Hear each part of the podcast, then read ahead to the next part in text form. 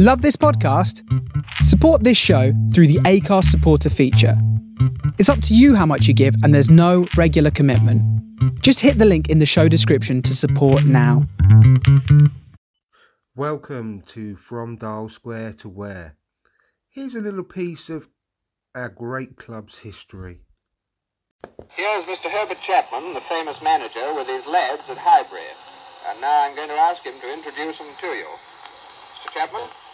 I must apologise this morning. I'm so husky I can scarcely speak. But my deputy, old Tom Whittaker, will perform. Now, Tom, this stuff. All right. On my right, boy Bastin. Plays outside left. Alec James, next. Wee Alec is called. Plays inside left. Jack Lambert, our smiling centre forward. Bob John, a Welsh international left half. Herbert Roberts, a tall centre half. Little Charlie Jones, another Welsh international.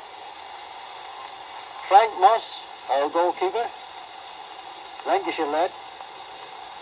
David Jack, our inside right. Joe Hulme, our flying outside right. And the popular captain, Tom Parker. He's not so old as he looks, by the way. La di da di da, la di All good pals and jolly good company.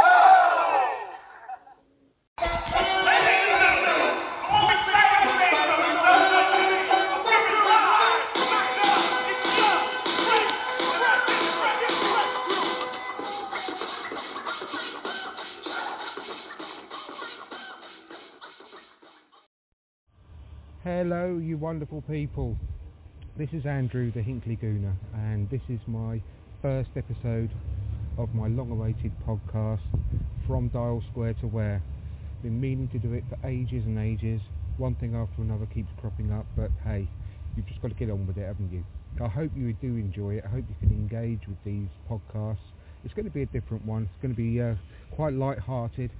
Um, I'm not going to be concentrating on all the um, Arsenal players, Arsenal matches, the pre and post match uh, discussions on the on the team, etc. We all know that there's a lot of Arsenal podcasts out there that do an extremely good job of that, and um, I'm not going to go that direction. My podcast is going to be all about the wonderful world of Arsenal Twitter, and it's all the Arsenal fans on there and we think we can all agree that it provides 365 days a year worth of fantastic content on there. Some of it positive, a lot of it negative. And we think we've got a massive uh, reputation for being really over the top, um, the world's going to end type of Arsenal fan. And I think we can uh, all have a, a bit of a sit back and dissection on all the stuff that goes on there on a daily basis, and I think we can have a bit of fun along the way. So I hope you're going to uh, enjoy. I hope you're going to engage with the podcast. Um, you can always message into the podcast. You can leave me messages, and I will give you the email address where you can uh, email me if there's anything you want me to discuss or talk about on the uh, on the podcast going forward. I'm going to be uh, having a a good look through um, the tweets on a daily basis. Um, and I'm going to be bringing you the podcast initially once a week, um, and then we can look at taking it a, to be a little bit more um, episodes moving forward, perhaps twice a week. I'm going to play it by ear moving forward and see how we get on. The good thing is as well that I'm going to be having a partner on a lot of the podcast episodes. And the good thing, different thing about it is that the partner on the podcast is going to be a non-Arsenal fan. In fact, a non-football fan. And I think it's going to be a fantastic way of getting a completely different view on how over the top Arsenal fans are on Twitter, and it's going to be very, very subjective. And completely unbiased. So that's going to be fun as well, just to see, uh, get a point of view uh, from someone that's completely out of the uh, equation when it comes to Arsenal and football itself, and just get that person's point of view across. And the good thing is that the person I've got in mind, I think will provide quite a bit of humour along the way as well, which is going to be fantastic. So let's uh, introduce you to the partner on the podcast, and without further ado, we can then move on to the tweets of this week.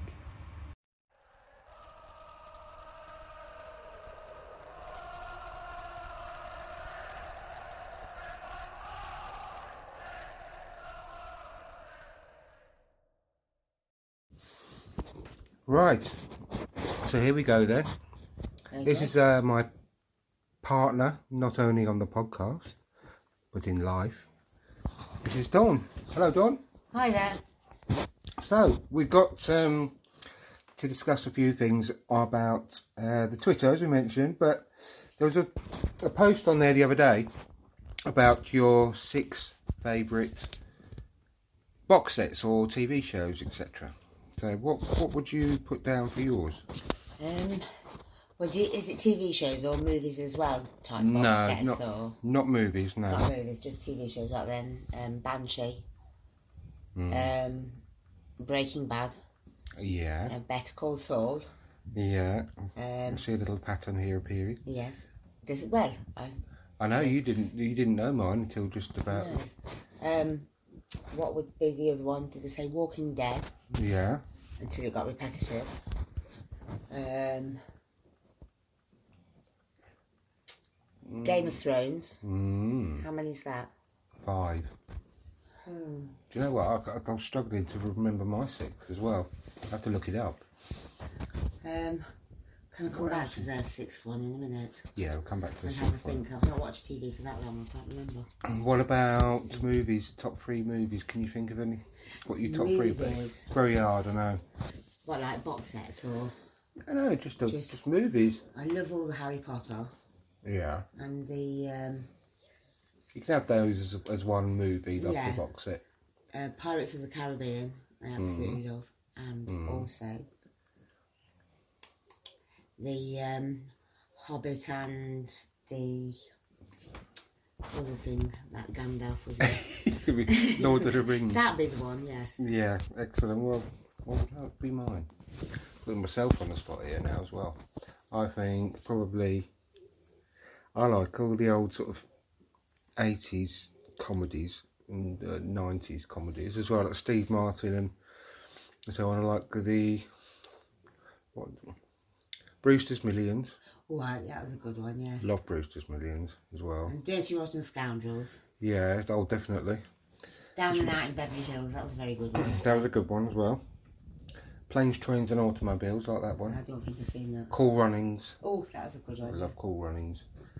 One for the Um, money, two for the shows, three for the something now. Go, go, go. yeah, exactly. Yes.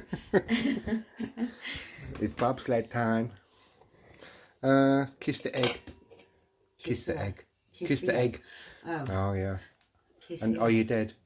What was the Golden Child one with Eddie Murphy? Oh god. I, I, I, I want the knife. I love America. hey, fuck you too. that was great. That's coming to America actually. That was that wasn't the coming. What was it? Yeah, it was coming to America. That one. Oh, they're all good. All good. Beverly Hills Cops, Oh, yeah.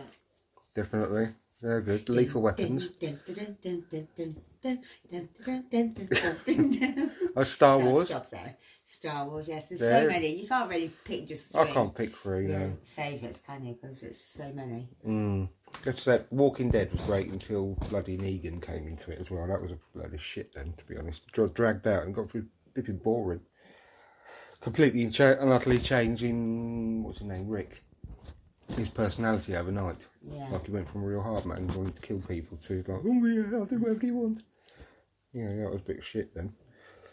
Anyway, so yeah, what we're going to do, then I'll have a look for some um, for some tweets in a bit as well, and then you can um, sort of chip in with your completely coming at everything from a different angle as well. That'd You be mean my n- no knowledge of football whatsoever? Exactly. Right. Yeah, but you that that's good in a way because you won't be sort of blinded and by Arsenal in football and everything like that. You can just put a bit more of a different slant on things. Okay, So that'd be fun. right. Anyway, so yeah, we'll uh, we'll dip in and out of things. I'm sure you might not be wanting to do every single podcast. Maybe you do, maybe you don't, but hopefully you will, Okay, and then we can uh, sort of take it from there. marvellous.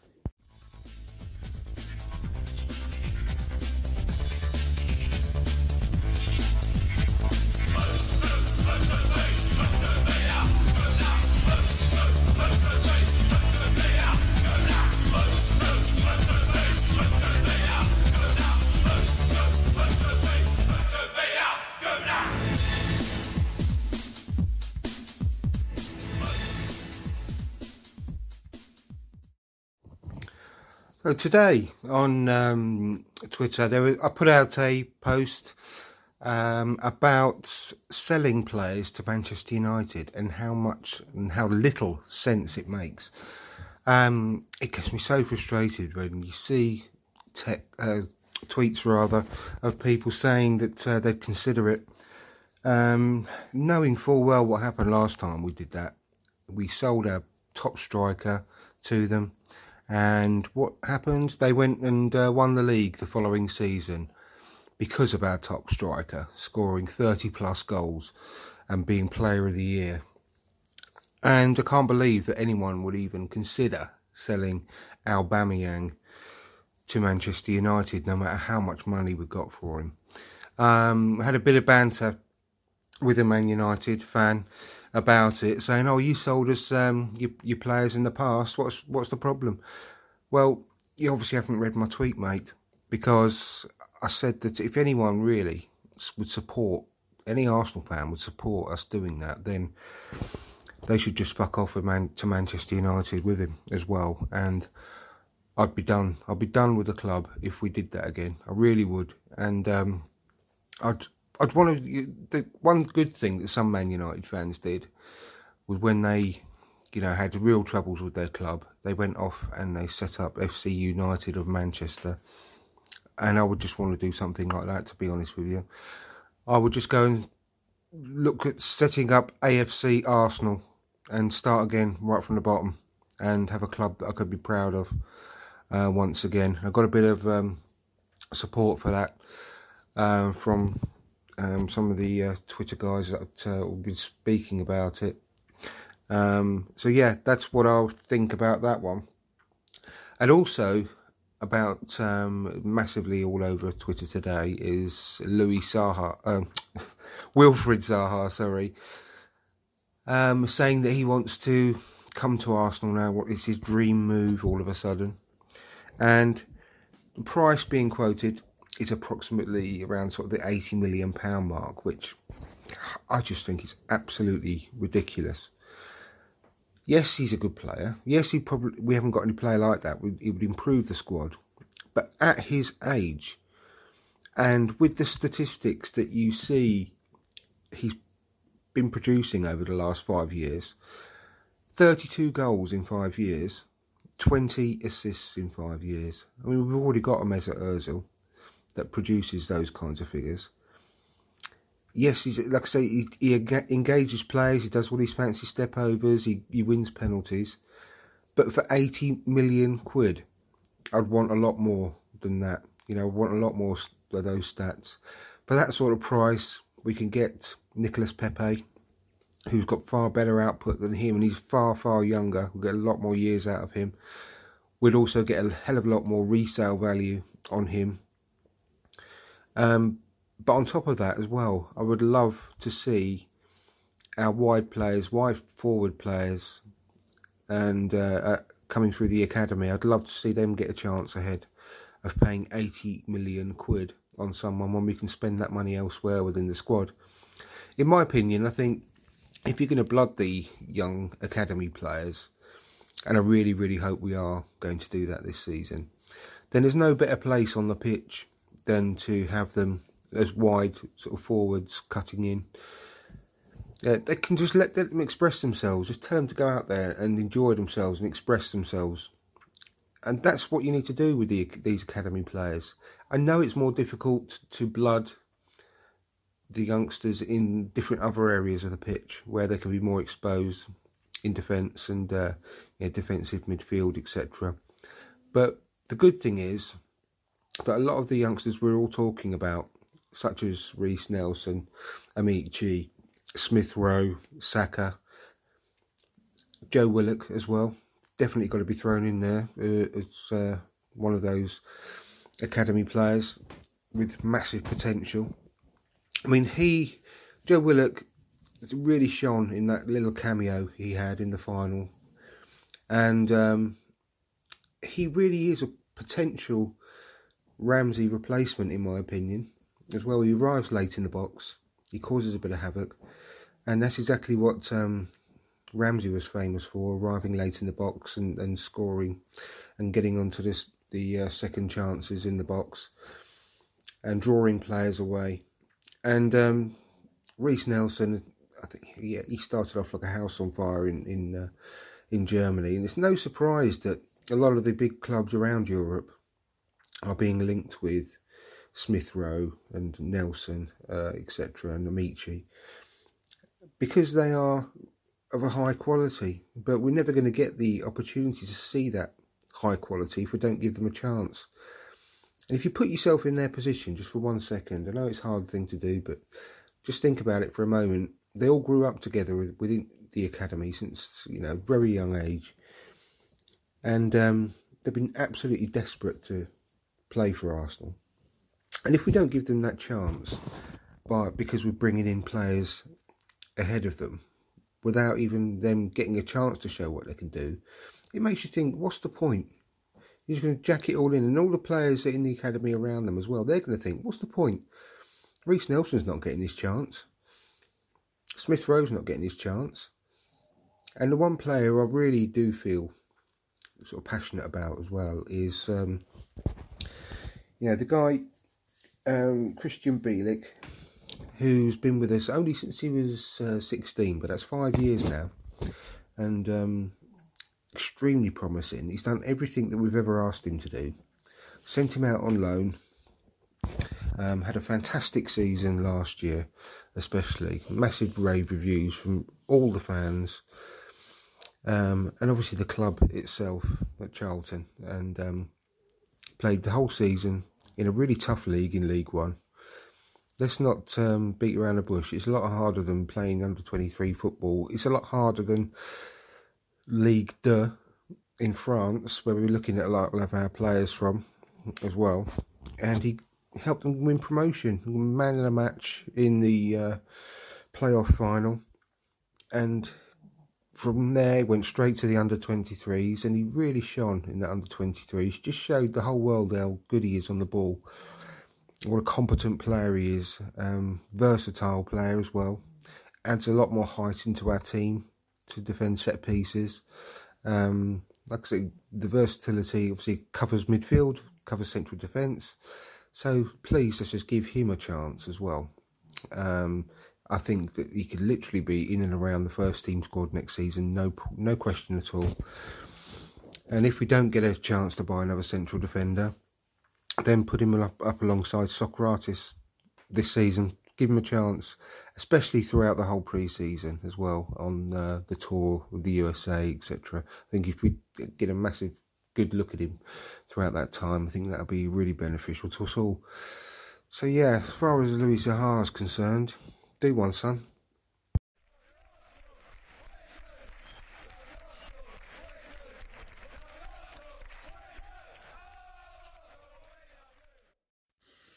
Also today, there was the release of the new promotional Adidas video with our new kits on them and the beautiful kits they are looking like a good old retro kit back from my days in the uh, the 90s and um, what I was really pleased to see was that they also included um, David Rocastle, my favourite ever player, Tony Adams as well. Shame that Ozil was on it, but never mind. But yeah, the use of uh, David Rocastle. That was really, really good touch from whoever chose to do that as well. But uh, the whole video itself was just uh, fantastic. Probably the best promotional video I've ever seen. And it, uh, yeah, it really sort of whet the appetite for the season ahead. So uh, let's hope that it really inspires the players onto better things this season.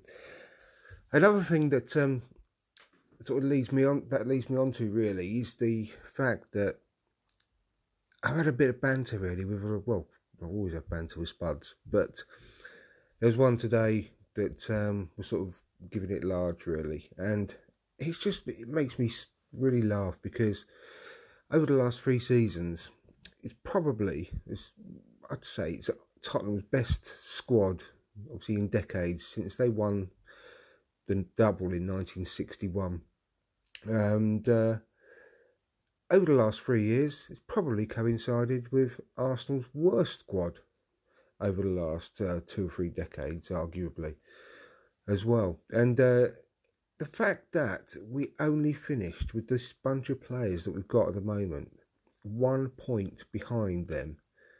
And let's not forget that Spurs lost 20 games last season in all competitions. And the best ever Spurs squad that got to the Champions League final and hilariously lost only finished one point and one place above our team. And that just speaks volumes, really. And they're still not won nothing, and they still get all the praise and everything. And when Arsene Wenger, I think it was what 17 years on the trot, he got us into the top four, and we were roundly mocked because we were accused of saying that top four was a trophy, etc., etc., etc. But with that squad, um, it just shows you how deeply disappointing that capitulation was at the end of the season, losing that final as well, the way we did. Oh dear, we had third in our hands, but there you go. Let's hope for better things next season. Let's hope this new kit inspires the players.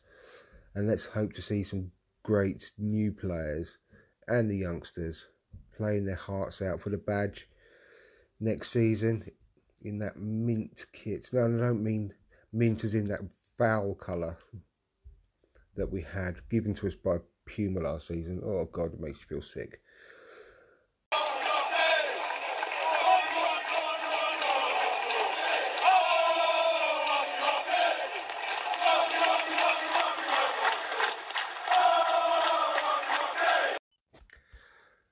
Thank you for listening to the first episode of From Dial Square to Where. I'll be looking to produce one a week initially, and then I'll be uh, probably upping the ante a bit further down the line. So thanks again, and goodbye from me, and goodbye from From me as well. Bye bye. Bye bye.